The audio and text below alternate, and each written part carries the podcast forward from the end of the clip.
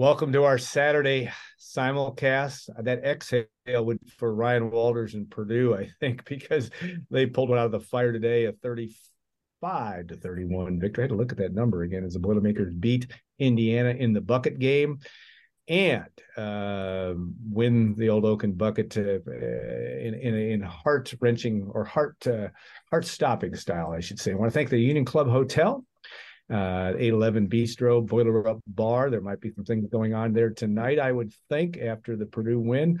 Um, Tom Dienhart, I'll start with you. Uh, I guess just some reaction.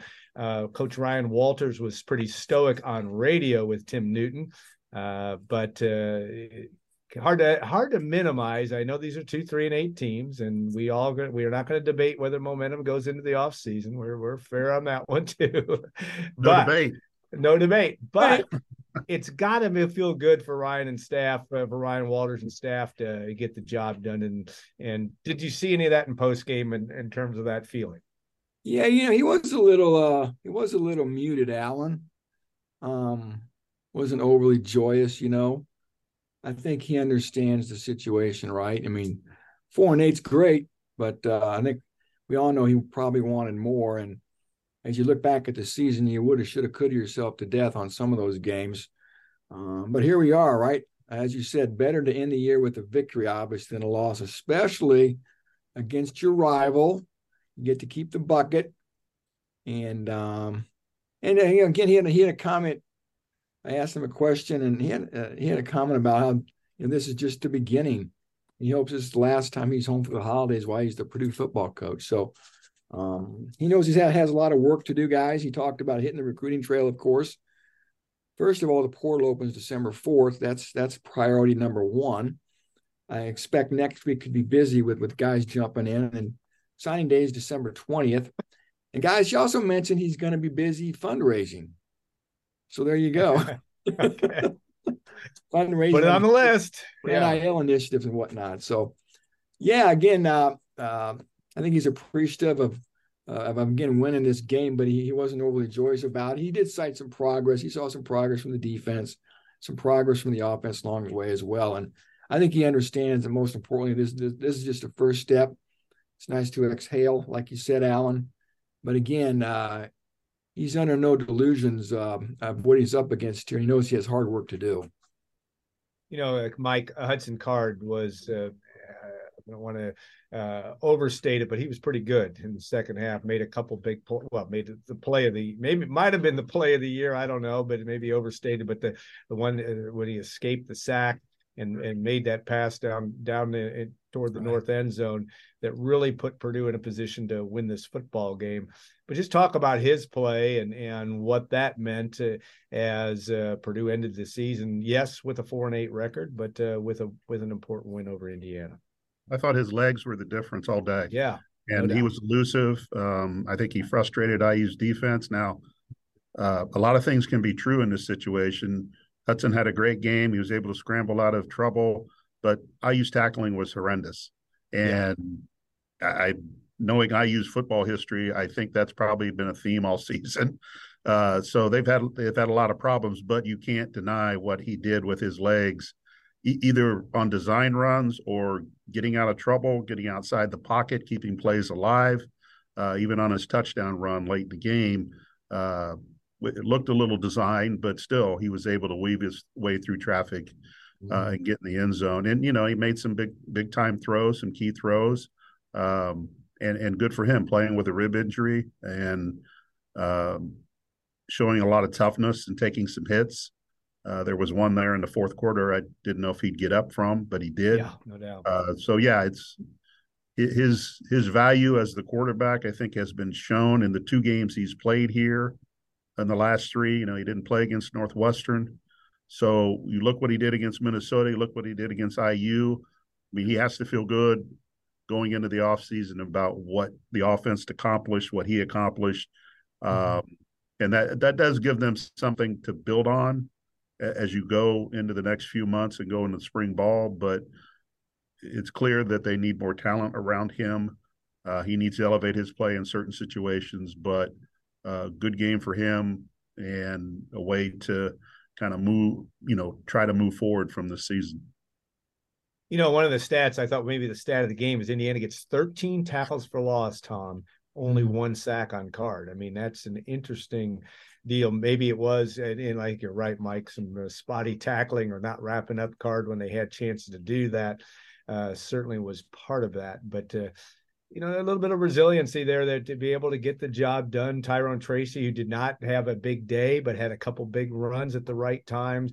Uh, Devin Mockobee, I thought also the fourth down choice to when Purdue was kind of dead in the water again, uh, and uh, they they go for it and and not only go for it, but really have one of the one of the few plays this year where Purdue really had somebody on their heels on the touchdown pass to Mockobee was extremely important. Uh, Tom, uh, put that all in perspective yeah. from your perspective. Yeah, I asked Hudson about that play, Alan. It was they were losing twenty eight to eighteen early right. in the quarter, and the game was obviously very much in peril there. And fourth and um, what fourth and two or whatever. Yeah, they just had a loss right in the play before to make it fourth and two. And you thought, oh my, here we go again. But go ahead. Yeah, Mike and I were talking about that. I think we looked at each other in those situations, sort of kiddingly knowing Purdue struggles, right?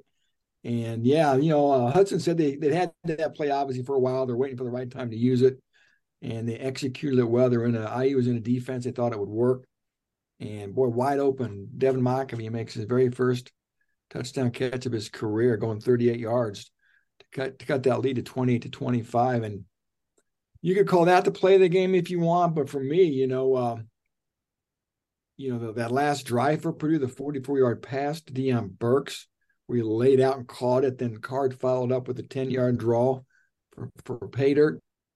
But I, I, I guess I like the the game sealing tackle by Nick Scourton, right? Yeah as Purdue's, I mean, as IU's driving down the field there, you got a feeling they're going to be thrown in the end zone when this clock's ticking down, and they're inching their way down toward that south end zone.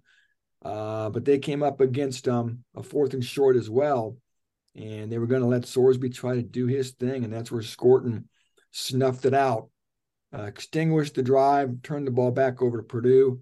Game over. You talk about big time players making big time plays. That's what it is exactly about. That's what a star does. That's exactly what Nick, Nick Scourton is. I think we all can agree with that. The Big Ten's leader in sacks. So that was big against Scourton, Mockobee, Card. Without a doubt, this was Card's best game, I think, right? He only threw for 300 yards one time this year. I think it was against Syracuse. Um, but Mike talked about the Minnesota game. Now, today, I think what he was dealing with rib wise, you know, Ryan Walters said Monday or Tuesday still wasn't good, but he wanted to make a go of it as long as he could throw the ball. And and they went with Hudson Card, and um, kind of shows you his toughness too, right? He's he's got a very understated personality.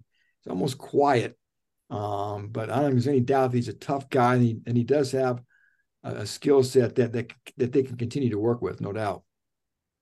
How close, Mike Carmin? I don't know. At least what I was watching, I said Scourton's off sides. I said they're going to definitely throw. It looked like he timed that. He must have timed it perfectly because they didn't throw a flag. I didn't see whether Tom Allen and company were screaming and yelling on the other sidelines, but he absolutely anticipated that.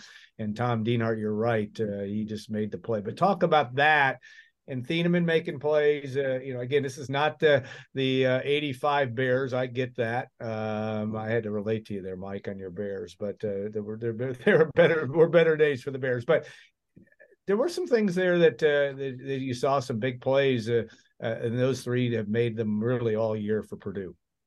Yeah, I mean, either Scourton or Kydran Jenkins need to be first team All Big Ten based on the seasons that they have. I mean, yeah, for Purdue to get two guys on on that would be probably highly unlikely. But at least one of those guys needs to be first team All Big Ten. When you look at the seasons that they've had, and you look at what you know Scourton did today, they've had those kind of years. But Purdue will probably get penalized in some degree because of you know when you start looking at numbers and how many points they've given up and yards and stuff like that. But those two guys had all Big Ten, all first Big Ten first team type seasons, and be a shame if one of them doesn't get recognized. But you know, Dillon Thieneman is on his way to becoming oh, yeah. the time interception leader in program history, uh, assuming he's here four years. Um, you know, I think Cam Allen is probably shaking a little bit because he's he's tied for second, and he probably won't be in that position very long. Uh, mm-hmm. Uh, Thieneman keeps doing what he what he's doing. So. Uh, individual plays by the defense were big today. You know, individual plays by the offense, um, you know, obviously were were huge. And Um, you know, now it's just a matter of finding some more pieces to go with both units. They got to clean up a lot of things on special teams. I'm not sure anybody Oh, yeah. field could could catch Jaylin Lucas uh, on that kickoff return, but they, there's areas in special teams that really need attention. Number one, finding consistent kicking, even though you know you could, you know, Ben Freehill really bounced back after that early miss and got got Purdue very got got Purdue nine important points Mhm. uh, as you as you went through the game. But they need more consistency out of the kicking game. They need more consistency out of special teams. I mean, there's a lot of areas they've got to touch on in, in the offseason, whether it, it's done through recruiting or done through done through the transfer portal uh, to clean these things up. They need more pieces, uh, especially with the schedule that they they're going to have to face next year and beyond. Um, you know, it, it's a bit of an uphill climb for this program and others in the Big Ten of who they have to play every year. And you know, you're going to have to upgrade your talent and uh, level of play uh, to really uh, compete uh, in, in, the Big Ten because today the Big Ten West came to an end. It's RAP for the Big Ten West, and there's no mechanism now available uh, for for a way to win a division. You gotta you gotta win the whole thing to to get it done. Mhm. you know, I hate to think that the three of us have probably been over well over a hundred bucket games in one number. I know that means we're all old uh, between the three of us. That uh, if we add them all together, but there's always a guy or two. It seems like for Purdue and others that come out of nowhere. And and I, heck, I've spent this entire year trying to learn Purdue's roster. Now I'm a little slow on the uptake just because all the new names. But George Burhans, he was huge. Uh, five catches, 74 yards, and and the run after catch. Uh, but he had 46 out of his 74 yards run after after catch. Yeah. But you have guys, Drew Biber had, and I Drew's played more. This was, I think, Tom Burhans' first snaps of the year. Am I right? But I know Biber had played earlier, but his first catch of the year, and it was a big one also. But there have been bucket heroes over the years of guys that just kind of come out of nowhere to to get the job done. But uh, this was another case of it for Purdue and those guys. I know that was a lot of that was in the first half, but uh, it wasn't like things were going well uh, for Purdue offensively in the first half. They needed everything that they could possibly, they being Purdue, to muster. He, he he he looks like a promising guy, fellas. Yeah, he sure 81. does. True freshman. Mike asked me about him during the game too, if he was still eligible to redshirt. I went to Pro Football Focus, and he had already played in five games this year. On special Uh. I knew Okay, he'd seen some snaps. I just wasn't sure how many he had played in. Okay. I think like Jordan Jordan Jones said too. Ryan Walters has said before he's not interested in preserving guys' red shirts anyway. So if you can let play, more, isn't in the transfer portal era too now, guys.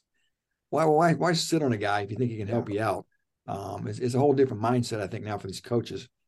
But he's he's a good looking athlete if you ever stood next to him, tall and lean, a legit six foot five, But that long hair too, Tom. which long we hair, all, we long all- glorious hair, man. I, Only I, Carm's got good hair in this group, so there you go. Carm, Carm's got he's, he's got the quaff, he's got the stash. I know, I know. look, I'm jealous. Go I ahead. had, I, I had George Barron here in 1985. It was glorious too, but you know, he can run. He, he was a great track athlete, as hurdler, and we, we we finally saw him used as a pass catcher. He got he got target, I should say. And Ryan Walters said after the game, he not only played tight end, he also used him at receiver today. And um, we all know Purdue was pretty compromised at receiver. oh, TJ Sheffield going to the portal, right? And then, of course, the injuries, right? Uh, Mershawn Rice is hurt. Um, Abdur-Rahmaan Yaseen hasn't played in months. And uh, they, they've been real thin at that core all year. And Andrew Sowinski was out today. So, yeah, to have, have a guy like that emerge will really help. And also to Garrett Miller, speaking of tight ends, yeah. unfortunately, you know, he goes down, these other kids step up. You feel bad for Garrett Miller, right? Uh, we didn't ask about Garrett in the post game. We probably should have, but you hope for the best. But we all know what he's gone through to get back from that injury in training camp way back in August of 2022.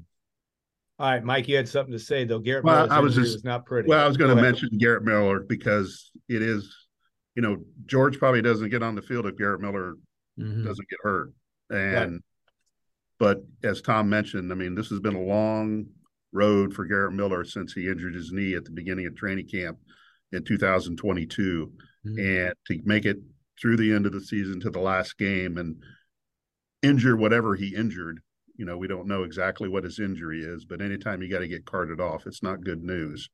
Um, I mean, here's a guy, you know, Tom and I talked during the game that when he was paired with Payne Durham um, a couple years ago. It, you know, Purdue had probably one of the best one-two tight end combinations in the league. That's no disrespect to what Iowa produces every year, but from no Purdue standpoint, those two guys, you know, they they played off each other. You know, Garrett Miller is is extremely athletic for his size, and there just seemed to be a lot of promise there for him to um, to potentially take over that spot. And he's just been riddled with injuries, and you know, hopefully he can he can get back and do it do it again. Uh, it's but it's probably going to be a long road for him. But that's I just make sure that we kind of mention him as as a guy that um, you know that you know Purdue's Purdue would like to have back and you know potentially you know play a big role next year. Yeah, he did go through senior day as well, and his injury was not pretty. Uh, if you watch the replay and you don't want to watch it, if you did, it was not not fun to look at, and uh, it does. You know, we're not uh, doctors on this show, but uh, it it looked like it's going to be a long road there, uh, getting that fixed. Looking maybe a fracture of sorts, but uh, ho- hopefully it will be because that's a t- hopefully it will be something he can deal with in the near term. All right, Tom, as you look ahead now. Um, uh, you know, it, it, again, this four and eight maybe is on the very low end of the spectrum. We talked about numbers of wins this year, and we're thinking four through seven, but four is the low number there. Yeah. Uh, and yet the Big Ten, uh, we know now the Big Ten's already changed because Jonathan Smith apparently coming from Oregon State to Michigan State. So Purdue will face a new coach when it goes to Corvallis next year in week number three, I believe it is you have Notre Dame on the schedule. We're not uh, wishing the summer away. You get open with Indiana State as the things start, but it is just it's going to be a new era of Big Ten football, and uh, one that Ryan Walters and company are going to have to embrace to get themselves to where you can win six or seven games just based on that schedule. Yeah, you've already fast forward past the basketball season, buddy. I know. Well, we can't talk about that. It's it's it's. it's we'll leave that up to Neubert. He's been doing such a good job hey, with that. Uh, Purdue's will be ranked number one, and they don't play Rutgers till late January. there you go. You got the right one there. Just taking the lid off who's, but yeah, Alan, you're right. Uh, Indiana State's the opener next year. Notre Dame follows at home, followed by uh, the trip to Corvallis to face an always plucky Oregon State team. Uh, yeah, you're right. It's brand new brave world. You know, we've talked about that a lot. How this Big Ten is now an 18 team conference, almost a, a, I mean, it's a mega conference upon itself, right? One through 18, no divisions. The top two teams will play in the Big Ten championship game moving forward. How they decide those teams, if there's tiebreakers, I'm not sure whether they'll figure that out at some point. But again, um, Purdue State faces obviously a challenge to to ever try to get back up to the where they were at last year to play in the championship game. Um, Oregon comes to West Lafayette next year. That's their that's their Pac or former Pac-12 opponent, and um, yeah, just some. This is going to be a challenge. You know, Notre Dame's back on the schedule. We talked about that for the next four years. Not good timing. Mike talked about he talked about that in the press box too. Had Purdue known this 18 team conference was coming, I doubt they would have scheduled the series with Notre Dame, right? You would right. rather have gotten East Timbuktu State in here. Uh, somebody, some blood donor, you could have given a check to to to get beat up. But here they are. they stacked Notre Dame on top of all these other Big Ten teams. So, and it's not going to get any easier. And uh, it's always a challenge at Purdue, right? It seems like maybe this new era may be even more challenging than before, but we'll see how it all unfolds. It's, it's going to be a fun soap opera to watch continue to develop. And I'm just really eager to see how this roster gets rebuilt and constructed by by Ryan Walters and company moving forward. Yeah, Mike, and you know, you look at one line, we'll go to put a wrap on this here relatively soon, but 59,000 people here today. And, and, and, and, you know, it's funny. I took a picture 20 minutes before the game and there probably weren't 12,000 in the facility. It was a cool day, cold day. Uh, but the fact the fans showed up, I thought was an, another very important sidebar to this year. I know the students and the students were better than I anticipated. Of course, they're on break. Not everybody came back, but uh, a crowd of over 59,000 today you can't complain. Uh, it certainly is a good sign, I think, for Purdue football. The fact that in your six home games this year, uh, or was it, or was it seven, uh, that uh, you had really good crowds for for all of them. Uh, and the Minnesota and Indiana games were the ones that may have impressed me the most. Just the fact that uh, fans showed up, and yeah, there were a lot of IU fans here today, but not to be not to not a huge surprise, but still a great crowd, and that has to bode well, at least at the seems to me there's going to be a culture of having fans in the stands, and of course having Notre Dame come here next year, and that schedule is going to going to create yeah. some interest from a season ticket standpoint. Yeah, I mean, there just across the country, I think you just have a strong appetite for college football. Yeah, no matter where you're at. I mean, and you know, maybe this is going to be the norm now for Purdue, uh, that you can kind of battle through a four and eight season, but still get close to sellouts as you get to November, even though you're eliminated from bowls.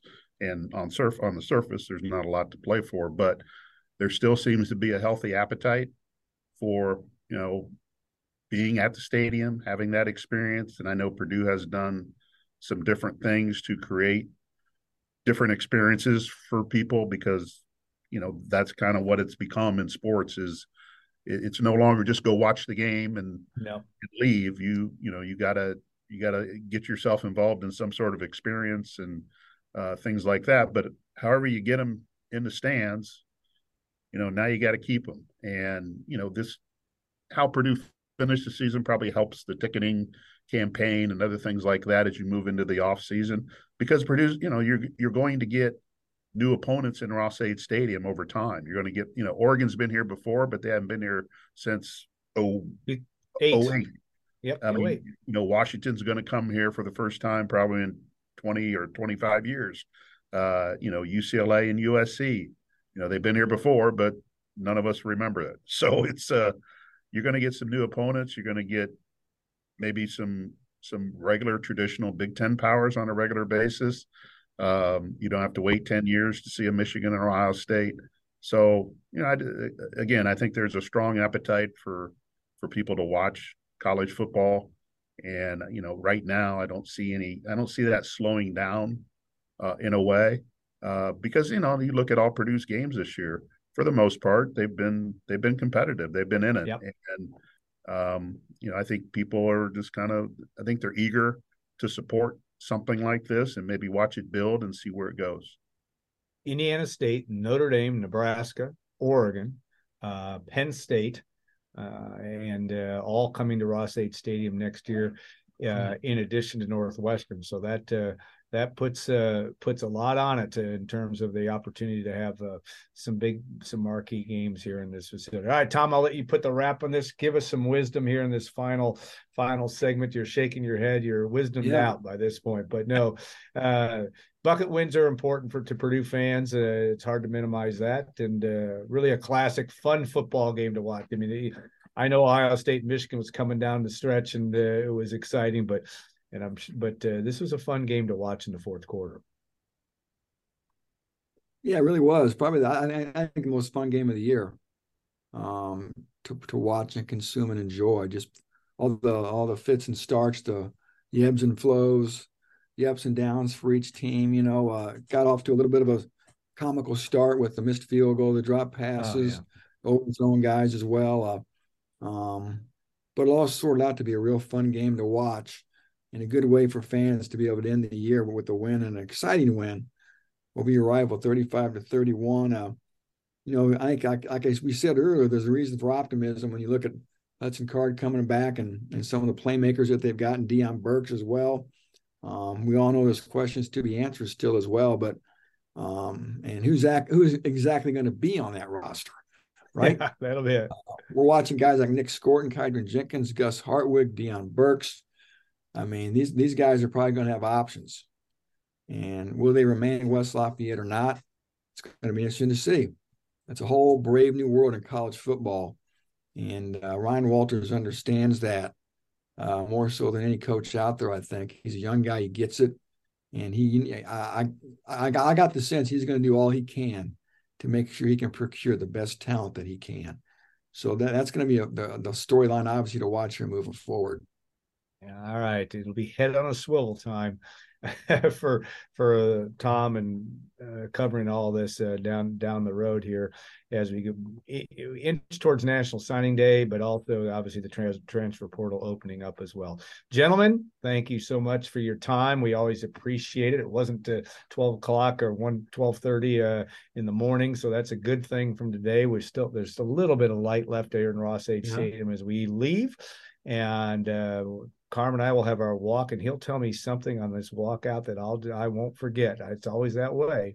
I appreciate that as well. So, guys, thanks again so much. Thanks to the Union Club Hotel, the 811 Bistro, Boiler Up Bar, and uh, we appreciate their sponsorship as well. There'll be a lot more on this video thing we keep doing. Uh, Brian Neubert and company uh, will be talking Purdue basketball next week, and the Boilermakers will be number one for the third year in a row in basketball. That uh, that's a big deal as well. So have a great rest of your Thanksgiving weekend. If you're traveling tomorrow, which many of you will, be safe out there, and we'll see you uh, down the road in our next uh, Saturday simulcast.